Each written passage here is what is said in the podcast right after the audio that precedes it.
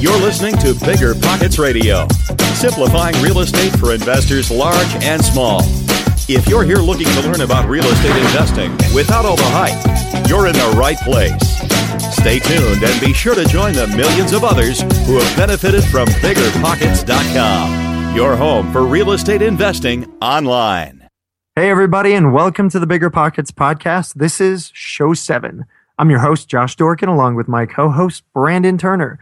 What is going on, Mr. Brandon? Oh, not much, Josh. Uh, but to be honest, I'm getting a little tired of this winter. I'm looking forward to the sunshine again.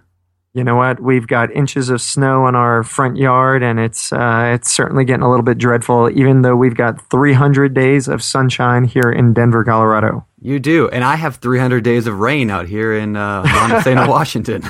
well, you know, you can always get up and move, man. I I could. I I don't know. I like my house now. Yeah, nice, nice well, you know, it, will be spring soon. So, uh, and and spring, speaking of which, is a great time to sell your house or to buy a house.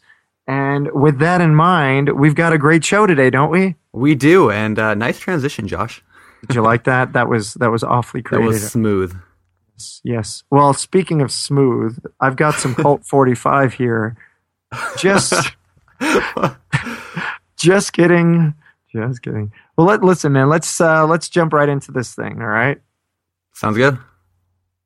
So, for all you guys listening, you know that most real estate investing podcasts are, are typically about the hype and the motivation, uh, which certainly has its place. Uh, but here on the Bigger Pockets podcast, we, we like to go further and keep with the tradition of biggerpockets.com by by bringing you you know actionable real life strategies that we could use in our day to day real estate investing careers.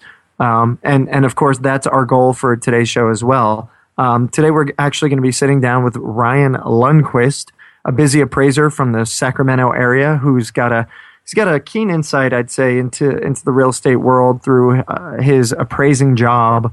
Uh, Ryan runs the Sacramento Appraisal blog, uh, sacramentoappraisalblog.com, and teaches people about exactly what an appraiser does.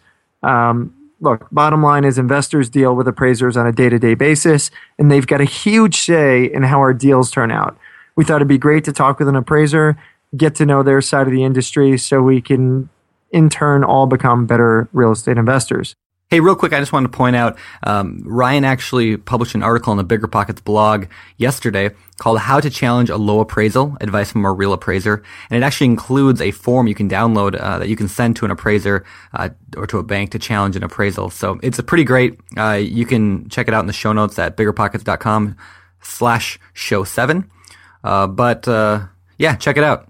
This show is sponsored by Airbnb. Did you know that I turned one of my first homes into an Airbnb? It's true. And it even helped me get the extra income I needed to launch my real estate career. So if you want to try your hand at making even more income with your property, Airbnb is the place to be. Your home might be worth more than you think. Find out how much at airbnb.com/host.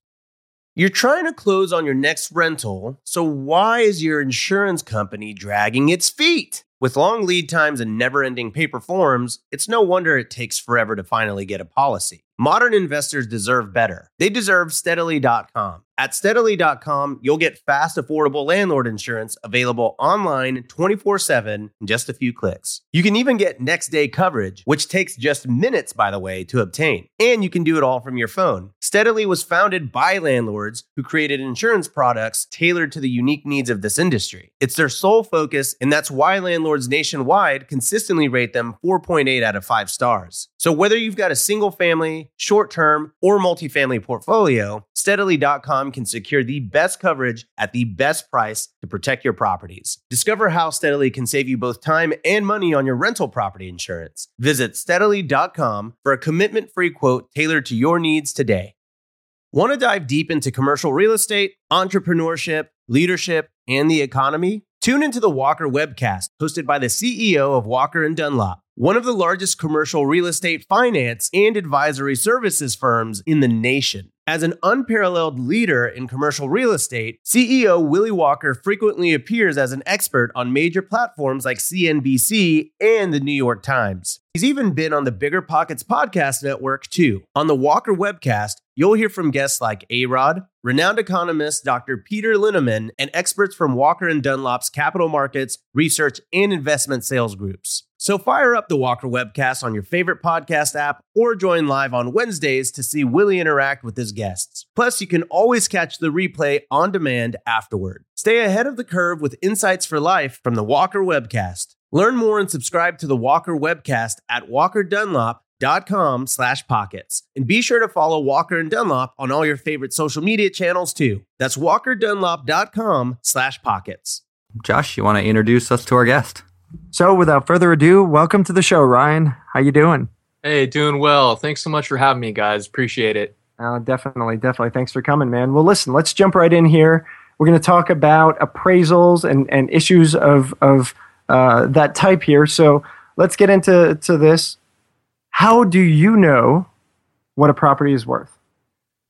Oh, there are so many things. I wish it was just a matter of uh, pulling out a number out of a magic hat, and it would. It took just a couple minutes. But these days, it seems like it takes so long to really establish a value because uh, there's so many different types of sales. And really, what my goal as an appraiser is is to to compare the best available information in the market and to find the most similar types of properties and then uh, add and subtract based on differences, whether one has a nicer kitchen or bigger lot, uh, you know, th- third car garage space or whatever. Then uh, find out what the market's willing to pay for those things, and then um, adjust for them and come up with the final value. It's really that simple, yet it's kind of complicated because uh, short sales often sell for less. There's dirty REOs. There's pristine investor flips. There's just funky market dynamics where buyers are willing to overpay by twenty thousand, and so it's really sifting through a lot of conflicting information a lot of time to come up with that value.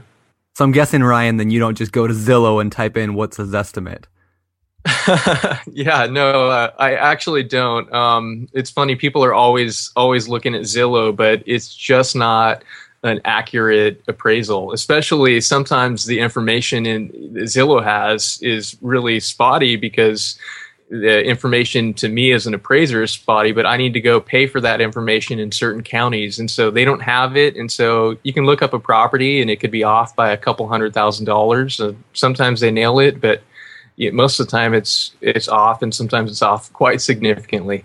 Well, so what about potentially going to multiple uh, AVMs, and AVM is automated valuation model for for those people who don't know. But uh, Zillow would be an AVM, Trulia. Um, could, could I potentially then go to say Realtor, Trulia, Zillow, and and basically concoct some kind of average to to come up with a, a fair appraisal value, or are these numbers just so randomly off that it's not really going to be an accurate assessment? You know, it all comes down to the data, how good the data is, because a lot of these sources are pulling the same data. And if the data is inaccurate, if it's not complete, if it's really not consistent with sales in the neighborhood, then you're going to have a skewed value. And um, AVMs have their place because they can be sort of a good, you know, get your foot in the door to figure out what maybe a ballpark figure. Um, I say that with a grain of salt, of course, but um, you know it's sort of it is what it is but it's just not it's it's not going to compare to to a human on the ground who really understands the dynamics and the trends in the market say for example there was a um, a difference in of 10% between arm's length sales and uh, short sales. Well, an AVM may not know that, and so there really could be a huge value discrepancy by not knowing some of those things in the market, or maybe a pot house you know, sold that was totally stripped and, and, you know, just found one of those the other day. Uh, it's all, that's always fun. but, but it's just, you know, AVMs don't know that. And so humans do. Gotcha. Gotcha. So there, there is, there's no replacing feet on the ground is, is the bottom line here. Yeah, I don't think so. And some people talk about that, you know, appraisers will eventually be replaced. But my big thing is that, you know, maybe that would happen. But the thing is, is that appraisers carry insurance and you can sue an appraiser. And so I, I don't, I, I, think that's a luxury that the uh, real estate world is going to want to keep. Yeah, yeah, for sure. Well, let, let's get into the appraisal itself. How do you come up with the numbers for an appraisal? You know, I mean, you know, everybody there's there's comps. I mean, are there various methodologies? What what do people need to know? Yeah, there's uh, the sales comparison approach where you basically compare the subject property to other competitive properties in the neighborhood. And so it's really important, of course, first to define the neighborhood, to get those boundaries right, because we all know if you cross the freeway or the other side of the railroad tracks, so to speak, you can be in a completely different market where values are exponentially higher exponentially lower or just different. And so it's important to have the neighborhood defined right, and especially obviously for investors too, because you want to be pulling these sales that are truly competitive. And, and really what makes a comp is something that w- would buyers consider this property as a replacement. If these sales were still listed on the market, would a buyer be shopping for all these houses? So I talk a lot, say, with uh, realtors and sometimes investors and I get handed sort of a stack of potential comps to say, hey, this is, you know, as support for why the property is worth what it's worth. But sometimes they're they're just so different. They're you know 700 square feet larger or just have incredible, amazing upgrades, and and those don't really compare. So it's just a matter of uh, comparing it to the right properties in the right neighborhood, same neighborhood. Um, but if it's an in- income production property too, you're also going to you know factor in how much income can this property really produce, and you're going to be looking at the gross rent multiplier, and, and you're going to be comparing rents, and um, you know, so there's a different layer of uh, analyzing the market in, in that regard. Gotcha. Now, now, does that is that something that you guys deal with? I would imagine a lot of people are probably crawling up your backside saying, "Hey, man, this ain't worth this." This, you know, and and trying to influence the way you uh, come up with your numbers. Is that is that one of your biggest complaints with uh, with invent- investors and um, home buyers? Well, I, I think um, I, I don't know that I'd say it's a complaint, but I, I just say a critique of uh, some investors is it I would just say price your properties correctly. Uh, right now, there's there's such low inventory that you can price a property in my market for almost anything and generate multiple offers at that level, but all sales and listings it, just it doesn't support that level because inventory is so low I think buyers are so hungry and so tired of getting of having to shop for so many months to actually get into contract that they'll offer anything. And so I think it's just important to realize that. And so there's you know sometimes complaints that appraisers are botching deals, and sometimes they really are. I, am not making light of that. There's some really bad appraisals out there, but other times uh, an appraiser's doing his or her job and bringing this property in, measuring the market correctly where the price probably should have been. Okay, so you brought up a really good point about potentially uh, appraisers botching uh, the numbers. So l- let's let's circle back and, and maybe talk about how can we find a good appraiser? How do you know where to find a good appraiser? How do you get recommendations and and and and look for somebody who is going to give you trustworthy numbers? And and then how do you really verify uh, as as an investor or uh, a home buyer uh, if those numbers are, are kosher. Yeah, well, it, it's it's a little bit complicated because you can't handpick your appraiser. As we all know, anyone in the real estate community, it's not like what it used to be during the previous boom, and where realtors, investors, homeowners, whoever, the borrower could pick their own appraiser. That's that system's done away with, and so essentially you're sort of uh, you know it's up to the lender to choose the appraiser. And so you may get a good one you may get a bad one. I just recommend people to work with reputable lenders who have an appraisal ordering system where they're working with local appraisers and paying them well. Um, you know if if there's this appraisal management company this third party system ordering an appraisal from uh, an appraiser and willing to pay them, you know, two hundred and fifty dollars when everyone else is getting four hundred, then you're probably not going to have a very good appraisal, and you definitely don't want to have uh, the lender uh, choosing an appraiser who lives two hours away from the property when there's a ton of appraisers who can handle it locally, and so.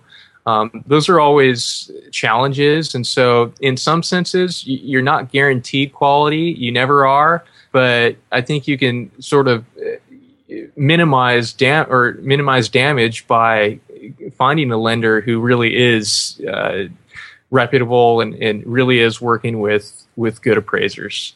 No, that's really good advice. Uh, you know, I recently um, I'm, I've been selling a house right now. It's actually supposed to close today, so I'm pretty excited about that. And uh, we, we had an appraisal, and it came. We were selling the house for 110. I live in a pretty low um, price area, so 110,000. And the appraisal came back at, you know, remarkably exactly 110,000. I mean, it was within dollars of, uh, of what the price was. But he, when he appraised it, he compared it, which this was a flip. It was after the repairs were done. He compared it with three um, comps that were uh, repos. And so there were like these terrible looking properties in worse locations. And I, and I, I, I call that lazy appraising because, you know, he didn't go out to actually find ones that were comparable. He went and found the, the three that would just give him his number. So then we had a problem with we needed to raise the purchase price uh, to cover. They want a new siding. We needed to raise it two thousand, and of course by then you can't do that because he can't go out and change his appraisal, uh, even though the comps were ridiculous. So um, yeah, I, have been experiencing the the good appraiser versus a bad appraiser. So uh, I guess on, on, that note, what would you do in a case like that, or what would you suggest somebody should do um, if we have a bad um, a bad appraisal or something that I feel that they use the wrong comps for? Do I have anything to do? Beat well, him on the head. yeah, yeah. Avoid violence. Avoid threats. I have interesting stories about those. Oh, I was kidding, by the way. oh I'm just talking.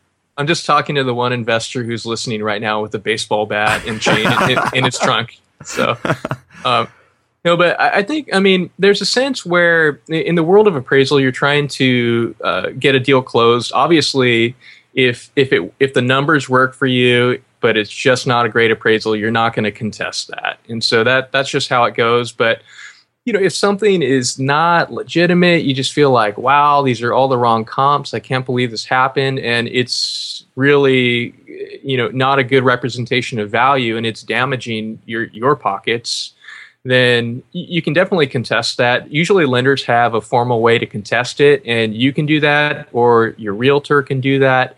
Uh, it's just important to know what that is. But I just always recommend when someone wants to contest an appraisal that they put it in writing you don't want to just give the appraiser a call. You don't want to give an emotional speech saying, well, I think value is just higher because that really doesn't do anything to advance the conversation. So if you can send in a very cordial and humble letterhead, something that critiques comps in the report, you know, you can point out things about comp one, backs to commercial property, and how does this impact value? The appraiser didn't mention it. Seems like an inferior location.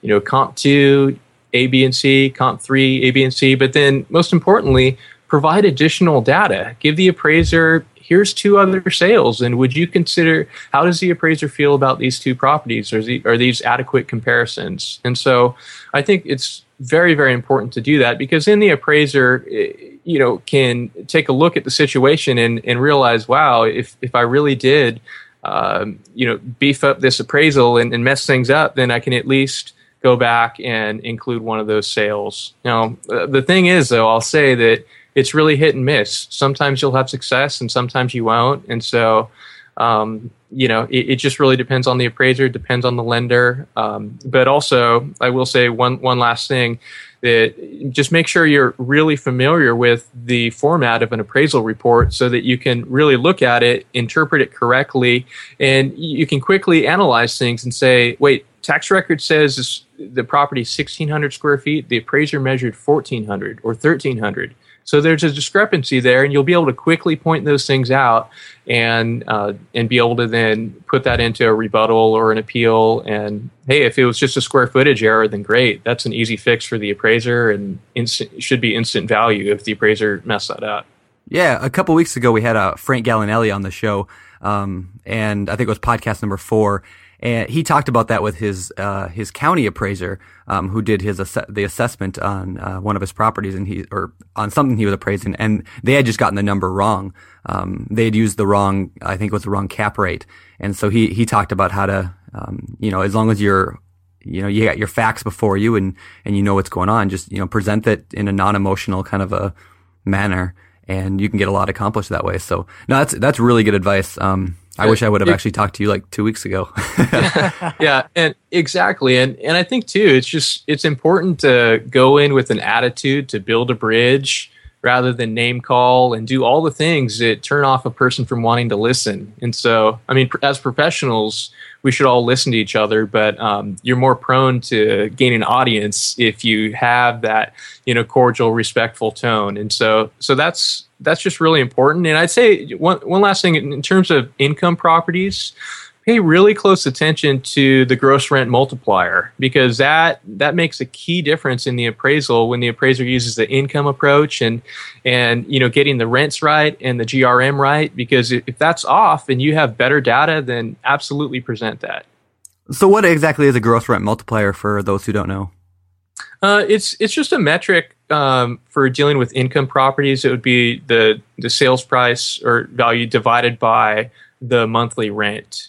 And so it's just a way of looking at investment properties. And so if I were to look at you know, five five sales, five recent sales in the market, then I could divide their sales price by their monthly rent, and that gives me a certain metric. And the the properties that are most similar to the one I'm appraising, I can derive that GRM, the gross rent multiplier, from those properties and then use that in my appraisal. Now, the least similar properties, the, the REO beaters and the short sales, um, there might be a reason why the GRM is coming in at a way different level. And so I've got to make sure that I'm using the right GRM in my report. Otherwise, it can really skew the numbers because investors ultimately are looking at these properties and considering things like like like their rent rental income and possibilities. So so I've got to consider that as an appraiser. Oh, that's great. That's great. Well, listen, just to remind everybody, this is show seven on the Bigger Pockets podcast. It's biggerpockets.com slash show seven. Uh, go there, check out the show notes. We're going to have lots of great information about the show over there.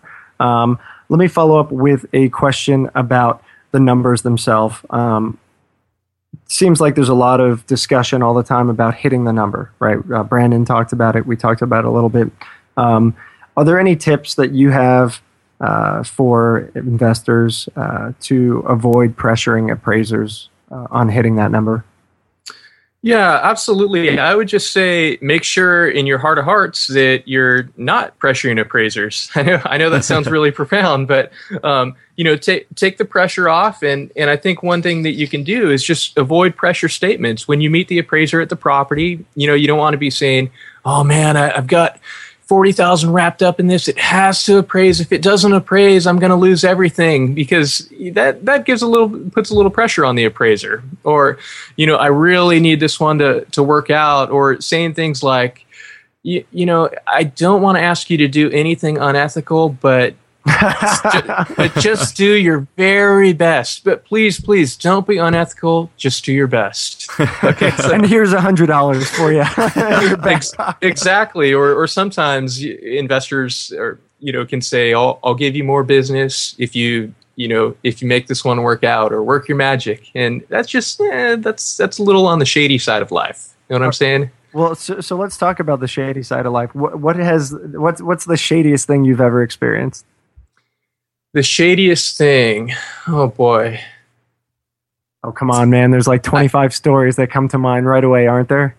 Yeah, I don't. You know, I don't know. I mean, I I'm sure something will come up in the course of conversation, but people honestly ask me to to lie all the time, and so and so that that bothers me. It it really does, and so uh, I I don't like that. I don't like being put in that position and and and I don't like when people outright lie to me either about about their properties. And so I'm not an angry guy here. I'm not saying this out of anger, but when someone tells me, "Oh, this property, um, it, it's in it's in the best school district," and and they and they totally mischaracterize the um, the neighborhood and comparables, and they're really just trying to get me to hit a number. I just think, man, oh, wh- why are you doing that? That um, it, you know, if you don't have anything, just don't give me anything. But I just appreciate not being lied to. So yeah, you're gonna find it out anyway. So yeah, yeah, I, I, know exactly. And then then it makes the other person look bad. I don't trust that person. I won't refer business to that person. Um, and so it really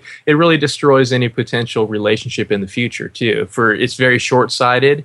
It's better just to do honest business keep things simple, keep those properties priced correctly, and um, avoid avoid pressure on anyone. That's that's good. That's great advice. Great advice. Hey, man. So somebody tells me that there's a way to learn about understanding real estate via an old toy. Um, actually, it was Lego. Somebody, somebody somehow told me that if I were to go online, there's this article that spells out how Legos can help us understand real estate. Maybe you could talk to us a little bit about that. well, yeah, I have. Uh, I have actually two posts where I've used Legos to help. Uh, you know, convey concepts like functional obsolescence or um, just show different real estate uh, trends or funky things in houses. And so yeah that those are fun. My, I have I have two boys and we love Legos and sometimes I let that cross over into my blog somehow. Yeah those those were really great posts and and we'll be sure to to um, link to those in the show notes. Uh, I I definitely got a kick out of seeing those and and uh, so we'll make sure to share that with everybody uh, thanks. I appreciate that. Yeah, I want to go real quick to something that was going on in the forums, um, over on the Bigger Pockets forums. There was a a uh, question that came up a couple weeks ago, and there's been you know quite a bit of debate on it, and it kind of relates to what I was talking about earlier with my situation, but um, a little bit uh, a little bit different. So basically, this this thread called appraisal woes. Uh, somebody's trying to sell a house, and the sales price was two hundred fifty three thousand and the appraisal came in 20,000 under. Uh, so this person was asking what what to do about that. You know, do they just lower their sales price, or can they you know do something? I, am wondering what do you recommend, and also like why is there that difference? I mean, is there is that common today? Uh, what can you tell us about that? Yeah, that's definitely a loaded question. I'll, I'll say this: is it it's very common in my market right now for appraisals to come in lower. All right. During the previous boom, it was all about, hey, hit the number, man, hit the number. And I'm going to find someone to hit the number. But um, we've removed that uh, direct link with appraisers. And so it really should be, as it should have been then, an independent valuation. And so some of the reason why there's a discrepancy there is because properties are overpriced, uh, assuming it wasn't a bad appraisal, of course. But right now the market is, in some senses it's really propped up it's being influenced by um, external factors such as low inventory historically low rates exponential cash sales in sacramento 35% of all sales in the whole county are cash right now that's up 7% over the wow. year wow. and um, under $200000 in quarter four of 2012 49% of all sales were cash. And wow. so so uh, 40 so one out of every two sales was cash. And so what that's doing is that it's increasing the median price levels but um, uh, be, basically under 200000 the market's just just out of control. It's just appreciating like wild. But that same appreciation isn't happening at every tier of the market and what it's doing is that it's helping the numbers look a little bit better than they actually are and so sometimes uh, properties, you know, you really can get into contract, even though you're priced twenty or thirty thousand dollars above anything else. You will get multiple offers when you list a property right now in the Sacramento area. And the thing is, is that what the appraiser's analyzing is market value, and it's like a like what an appraiser colleague, uh, Patrick Egger, what he says. Um, imagine market value if you lined up hundred buyers. What would the typical buyer pay for this house? All right. A lot of times in in in our dream world, we want that that one buyer, the the private equity fund. We want Blackstone to come in, and they're willing to pay you know fifteen or twenty thousand dollars over uh, any anyone else because they can and because it works for their cap rates. But what would the typical buyer pay? A lot of times, that's well, that's what the appraiser is analyzing, and then the numbers are definitely going to come in lower than um, than what what. Uh, what maybe a, hedge fund or, or or other buyer. So Okay, yeah, that makes sense. Uh, and one question I should have asked you earlier, probably, but um, kind of relating to that is, does it make any sense to come up with your own comps to bring to the appraiser? Um, like in that case where uh, you're under, if if I'm adamantly sure that that property is worth 253 and I have comps, can I bring them ahead of time, maybe, or um, only to if there's a problem with it? Yeah, I would say it's most important in business and life. Why not be proactive instead of reactive? And so I would say as part of your normative practice in business and flipping properties, yeah, come with data. And so, and even rather than calling them comps, where you're saying, hey, here are your comps, here's how you can do your job, here's number one, number two, and number three. just come and say, hey, here's some data I use to um, to list the property. And so, really, what you're what you're getting at is that this is support for your your purchase price or for the contract price, and then um, you can make notes on Comp One and the MLS sheet. If you've talked to the other agent, or if you have inside information, then you know do all those things. I think that's important. If you know how to make graphs, which is uh, such such a good skill to have, and then you can show trends in the neighborhood with those graphs. Bring those. I mean, bring whatever you can. I'd, I'd say that's great. Just just don't bring the baseball bat. You know. Remember when you had to pay to get a lead's phone number? It was like the dark ages until Deal Machine made skip tracing a thing of the past. Now, with your Deal Machine plan, you'll get unlimited access to phone numbers and contact information for no extra cost. That's right, get high quality, reliable information trusted by leading financial institutions, all fully compliant with the federal Do Not Call list. Explore over 150 data points, including age, gender, marital status, occupation, and a ton more. Trust me, this is the data you need for off market deals. With new filters, people flags, and color coded phone numbers, lead management just got a ton easier. Ready to step up your investing game? Sign up for a Deal Machine plan today and gain immediate access to this unlimited treasure trove of contact information and phone numbers. Just head to dealmachine.com/bp. Transform your lead generation and deal making strategies with Deal Machine. Sign up today and start exploring the unlimited possibilities at dealmachine.com/bp. Listen up, business owners, because I've got some quick little math for you. Fewer costs equal more profit. The problem? You're spending more than ever on operations, materials, deliveries, software, and more. So why not reduce your costs and headaches with NetSuite by Oracle? NetSuite is the number one cloud financial system, bringing accounting, financial management, inventory, and HR into one platform and one source of truth. Oh, also, NetSuite lives in the cloud, which means you can reduce IT costs with no hardware required. Cut the cost of maintaining multiple systems because now you've got one unified business management suite. You can improve efficiency by bringing all your major business processes into one platform, slashing manual tasks and errors. It makes sense that over 37,000 companies have already made the move to NetSuite. So don't let rising costs sink your business growth. And by popular demand, NetSuite has extended its one of a kind, flexible financing program for a few more weeks. Head to netsuite.com slash biggerpockets netsuite.com slash biggerpockets. netsuite.com slash biggerpockets.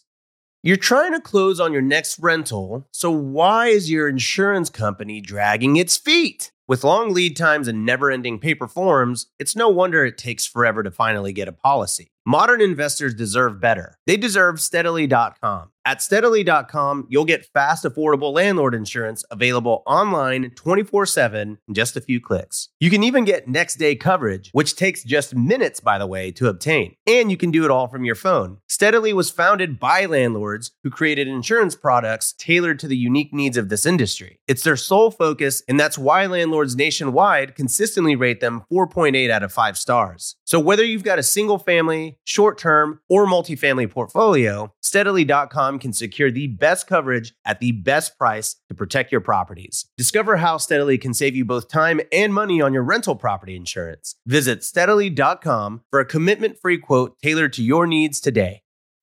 You've heard us talk about it before. High interest rates are crushing real estate investors, leaving even some of the best investors in need of funding now. But with today's liquidity crisis, who can fill the demand? With Fundrise, America's largest direct to investor alternative asset manager, you have the opportunity to. Fundrise's new opportunistic private credit strategy was designed specifically for this new market environment. Fundrise supplies high demand bridge financing on high quality assets with credit worthy borrowers. Top real estate investors get the funding they need while you walk away getting paid a healthy interest rate. To date, Fundrise has completed more than $500 million worth of private credit deals with an average net interest of 10.8%, and they've already amassed a pipeline worth more than $300 million. Don't sit on the sidelines. You can take advantage of this unique window of opportunity while it lasts with Fundrise's new private credit strategy. Ready to start? Go to fundrise.com slash pockets to learn more. That's F-U-N-D-R-I-S-E dot com slash pockets. This is a paid endorsement for Fundrise. Past performance is not indicative of future results. All investments can lead to loss.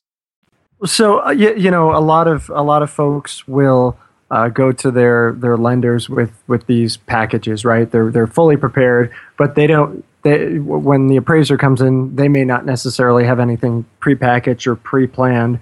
Um, it sounds to me like you're saying if you want if you want to potentially influence and when I say influence, I'm just I'm not saying in a bad way. I'm just saying you know you want to reveal things that you, you're afraid might be missed. Put together some kind of packet. Talk about what's going on in the neighborhood. Talk about potentially highlights of the property itself, uh, features that that potentially might make for a, uh, a better appraisal, things like that, and have it have it plotted out and just basically, hey, Mr. Appraiser, here you go. Absolutely. And definitely include all the costs you spent to rehab the property as well as um, any any other information like uh, an itemized list, written list of, of all your repairs. Okay, sometimes get to a property, then you know someone wants to go over that verbally. I I'd love to just get that over email, something I can quickly cut and paste in the report and say, hey, they spent twenty three thousand on this house, and and if you got the house for a really good deal, then let the appraiser know that. Say, yeah, I bought this on the court steps, and I I just got a slamming deal. And so, um, I mean, it shouldn't matter what you purchased it for previously, but the lender's going to want to know why is this house selling for twice of what it did before. And yeah. so, there's got to be some sort of justification for that, and they're going to be looking to the appraiser to to address that. No, that's great. That's great. Well, what what about that on on the flips? You, you know, there's there's the uh, there's the guys who go out and, and they put lipstick on a pig, right? And and I'm sure oh, yeah. those those are our favorites on bigger pockets. Those guys who basically give a bad name to to real estate investors. Really, I mean, they just you know do bad things and and you know assume that the property is going to be worth a lot because they just put paint over peeling paint. Um, and then you've got the guys who are going and they're they're doing really quality work, um, putting a lot of money in. Um, I, I, guess you know we're not going to pass uh, an appraiser. We're not going to fool you by by trying to do shoddy workmanship, are we? No, no. I, I encountered a property recently where there were some shards of glass sticking out from a broken window of a, of a double pane window. And then this high quality contractor or investor put duct tape over it to cover it. And, and it didn't fool me. Didn't fool the lender either. nice. So no, no. I mean, anyone uh, you know worth a hill of beans in the real estate community will be able to look right through that and just see the the poor workmanship. And I know in my market, investors who really do a good job, and uh, because I know a lot of them personally, or I've just been able to observe their work. And I know the ones who really don't do a good job, and I know that's why in a lot of cases their properties sell for less because they just really aren't done that well, or they're trying to market their property to an FHA buyer, but then I go, then there's 10 FHA repairs on on the property, and I'm thinking, guys, why why aren't you getting this right? So the quality of work that you do is going to be reflective in the price. Period. There's no no two questions about that, right? Absolutely, it really really matters. And but I will say too, it comes back to knowing the neighborhood market because you certainly don't want to over improve the property uh, you know, in a hundred thousand dollar neighborhood, you probably don't want to put the twenty five thousand dollar kitchen remodel, right? And so, yeah. uh, so it's really important to know that again. And so, and I will say, for investors, get to know an appraiser. Um, take an appraiser out to lunch. Um, get to know someone that you. He just wants a free lunch, guys. I know. I, I'm free all next, you know, these next few weeks. you know, I prefer to eat between 12 and 2. no, no, I'm serious because uh, it's it's so important to have that relationship because I think what appraisers are seeing out in the market is is crucial and sometimes it's it's different than maybe investors and I think that there's a sharing that can go on there because I do think also that investors are very very in touch with the market um, especially the ones doing high volume. Yeah. Yeah. And you know, one of the things that we like to tell people all the time is, you know, you, you get a lot of these newbies who are like, "Hey, how do I you know, how do I start investing? What do I do? How do I get to know the values of the properties, things like that? And we always say, listen, you got to go out and look at every property in your market. You need to understand your market as well as an appraiser would understand it. You're not necessarily going to do an appraisal on the property, but if you go and you look at 50, 100 properties in your area, you're going to have a pretty good damn idea of what a property's worth. And and and I, I think having that sense of education and understanding is going to make you a better investor. It's going to help you to know whether or not to over improve or not uh, over improve. You know, a property, for example. I think that's one of the the problems you find a lot of newbies doing is you know they go out and they spend way too much money for uh, the the property and uh, they end up you know making a lot less or or nothing.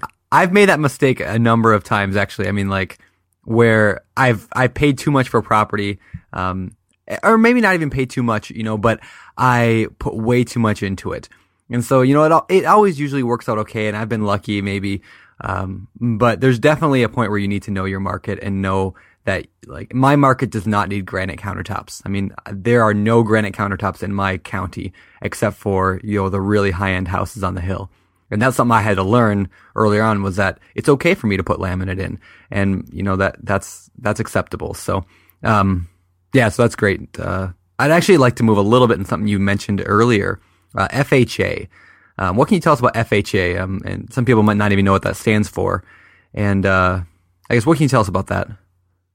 Sure thing. Well, there, basically, uh, FHA um, guarantees loans, and so these are really a hot commodity in the market um, because buyers only have to put down um, 96 point, or they have to put down only 3.5 percent of the purchase price, and in some markets, like in California, where prices are still higher than a lot of places, that that really means a lot because then buyers can get into properties and um, and then really FHA has strict guidelines too, where they want properties that are safe, sound, and secure. Those are their three S's, and they have really a detailed list of minimum property requirements. And so the appraiser is going to go in there, and they you know they're making sure that everything works, and they're making sure that there's no health and safety hazards as much as the appraiser can do, because uh, there's some things that appraisers aren't just going to. Appraisers aren't specialists in you know toxic mold and you know environmental hazards so to speak. And so um, so it's really it can really be a good deal for for buyers because they can get into a property that should be in in pretty okay condition and um, and get a loan too where where they don't have to put down a lot of money. That's great. Yeah and, and in our show notes uh, biggerpockets.com slash show seven uh, we actually have an article. It's a fha inspection checklist uh, which is a really popular post on the site, and uh, we'll point to that and let people know so they can go through and check that out whenever they are, uh, um, you know, going to have uh, their their properties appraised. Um, I want to want to jump really quick to uh, probably some of the most common FHA condition issues. Um, maybe you can fill us in on uh, what are the most the, the things you see most often. Sure. I think one of the things I see most often is a defective paint surface where there's chipping, peeling, flaking paint, or there's bare wood. It's got to be covered. And a house was built before 1978 where there could be the potential for lead based paint. That's a safety issue. And so that's why it has to be uh, properly cured. So if you're flipping a property, just make sure that's, a, um, that's good. Make sure all the appliances work. Um, if there's a heater there, if there's an air conditioner there, they should work. Um, I that's also that's very very common in California. There's carbon monoxide detectors required now, and so um, make sure that those are there. Uh, basically, just go through the house as if you were a 12 year old and make sure things work. If the windows won't open, then make sure that they can open. If the sliding glass door doesn't open, it's got to open. And so, um, one one thing that I see though that this has kind of been coming up quite a bit lately is that as an appraiser, I have to inspect the attic. I have to do an inspection from the shoulders up to just sort of visually observe what what's going on up there. And if there's not an attic access and there is an attic, then before you lists the property on the market, just make sure you you put in a scuttle because the appraiser is going to have to do that. And you know, I, I just called one out. It was actually an investor flip, and and I made the the value opinion subject to me inspecting the attic. And so now I have to go back out there. Costs to borrow a hundred bucks. Holds up the loan for probably a week or so, while they uh, make sure that they they cut a square in, in the ceiling.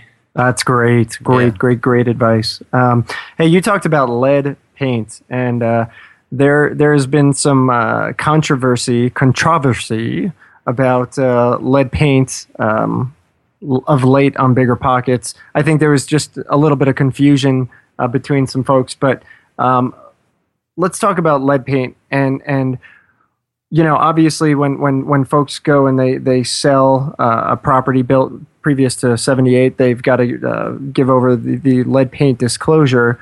But what else do they need to do particularly um, when it uh, comes to a property that's being purchased with kids um, you know so uh, I, I, know there's a little bit of confusion some folks have actually uh, thought that that property has to be completely uh, remediated of, of lead paint, uh, and and that would cost a, a fortune. so it know, would. what what do you need to actually get done uh, to to protect this property for for the for the next buyer?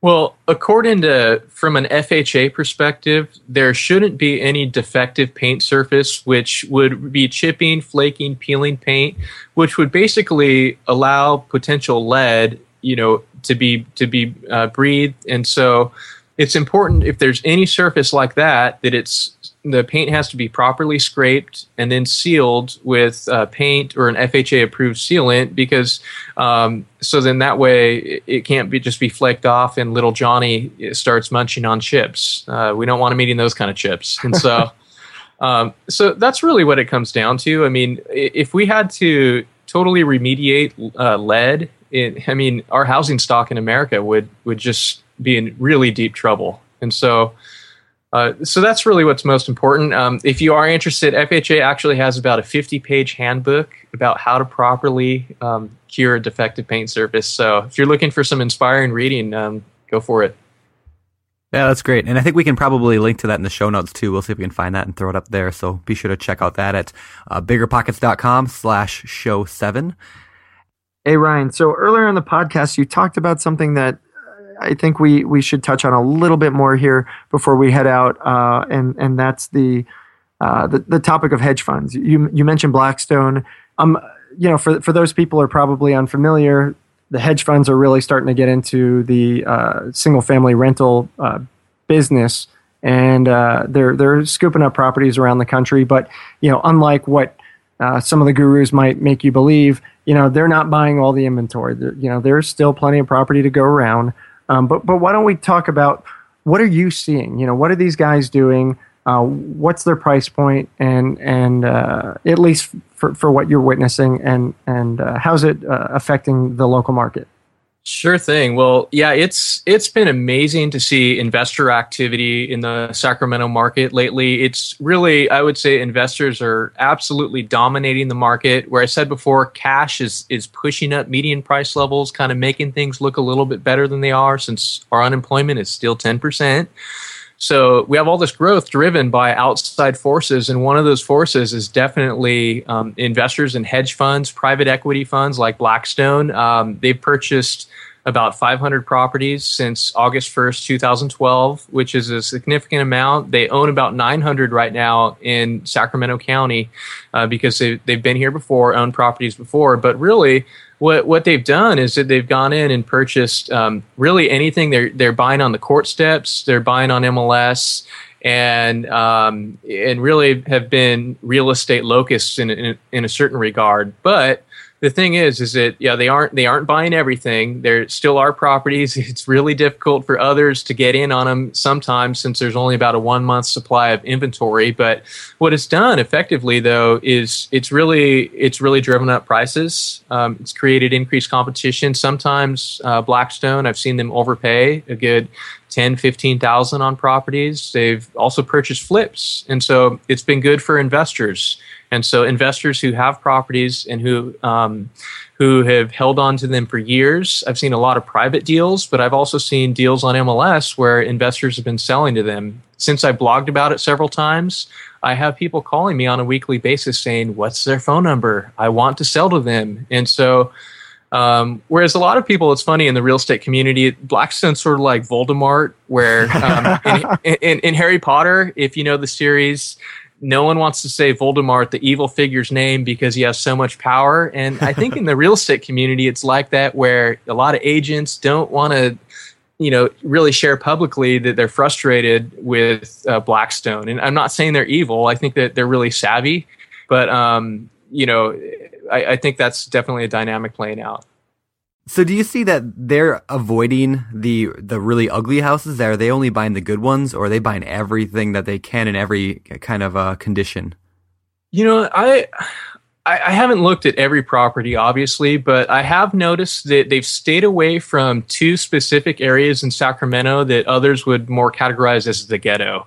And so they focused uh, 81% of their purchases, as I calculated a couple weeks ago, were under $200,000 and 19% were above that. Uh, and most of them were really below 250.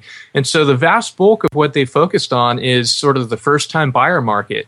And, and so because they're not focusing on every neighborhood, I would say to other investors, it's time to diversify. Focus on where they're not going or focus on other price points above 300,000. Diversify, get a different plan together. And so, and of course, I, I don't think they're going to be buying forever either because your, your money's got to run out at some point, even though they have millions.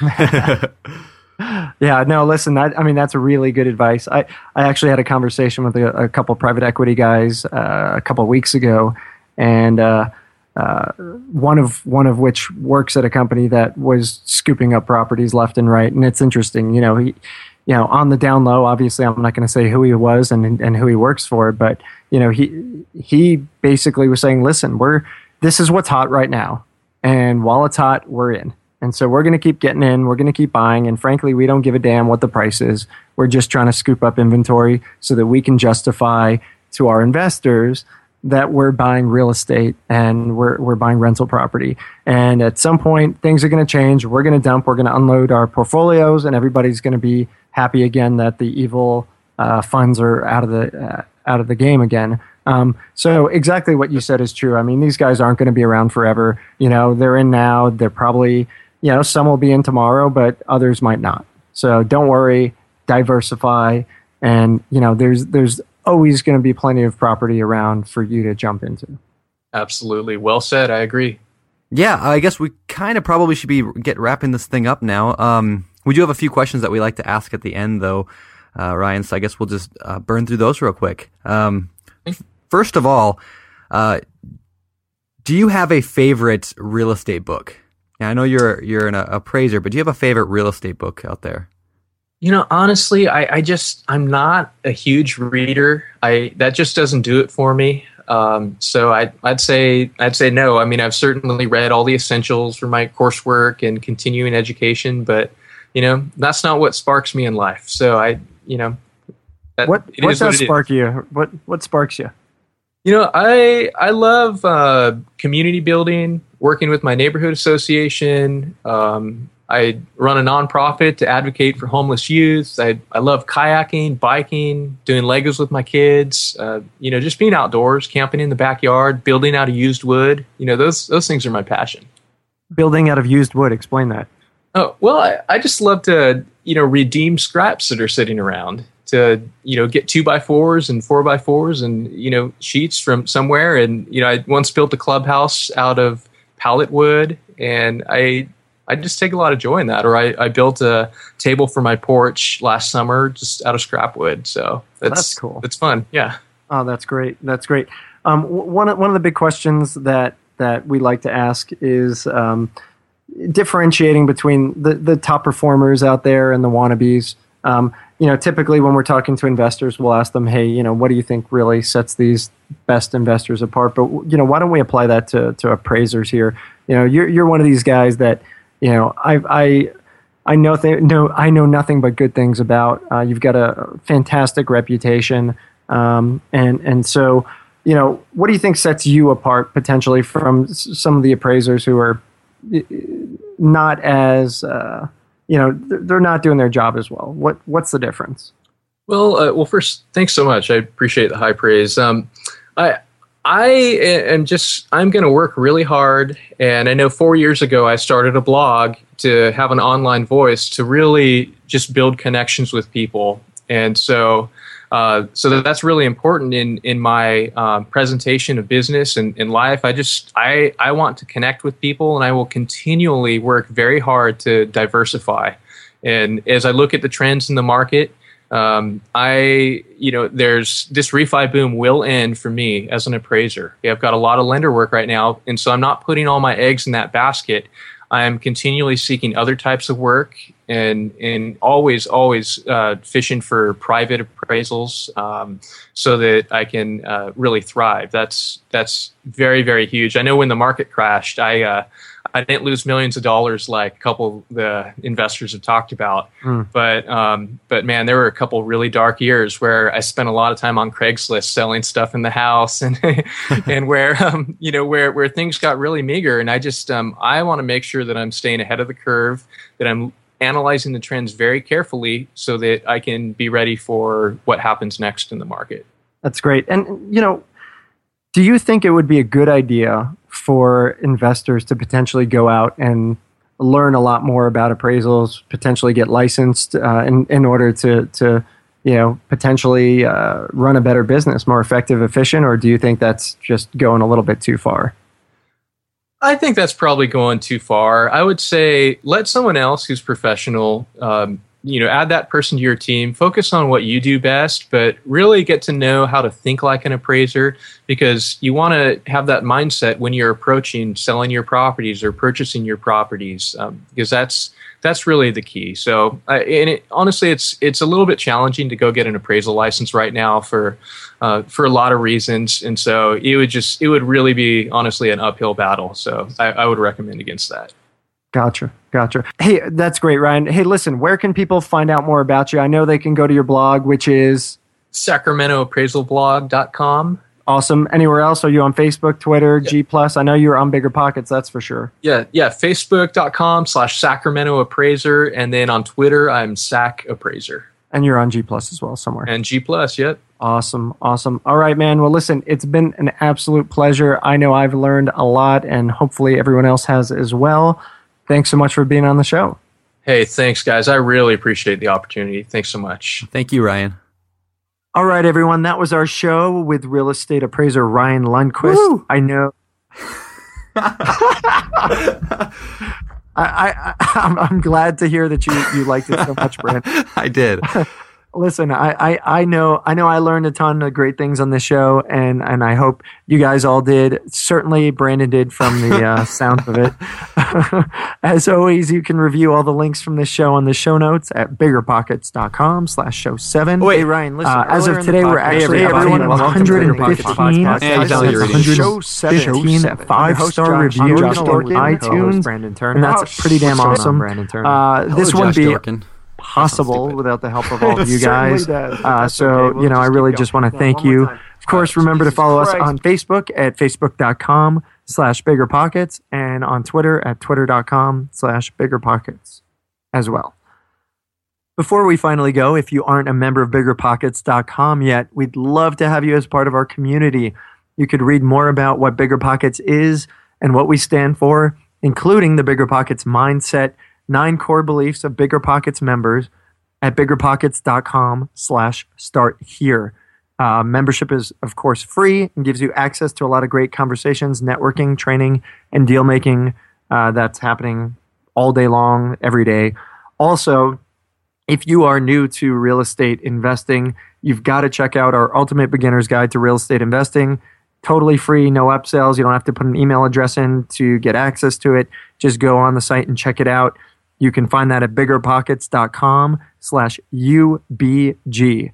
Again, biggerpockets.com slash UBG for Ultimate Beginner's Guide. Thank you so much for listening. This is Joshua Dorkin signing off. You're listening to Bigger Pockets Radio, simplifying real estate for investors large and small.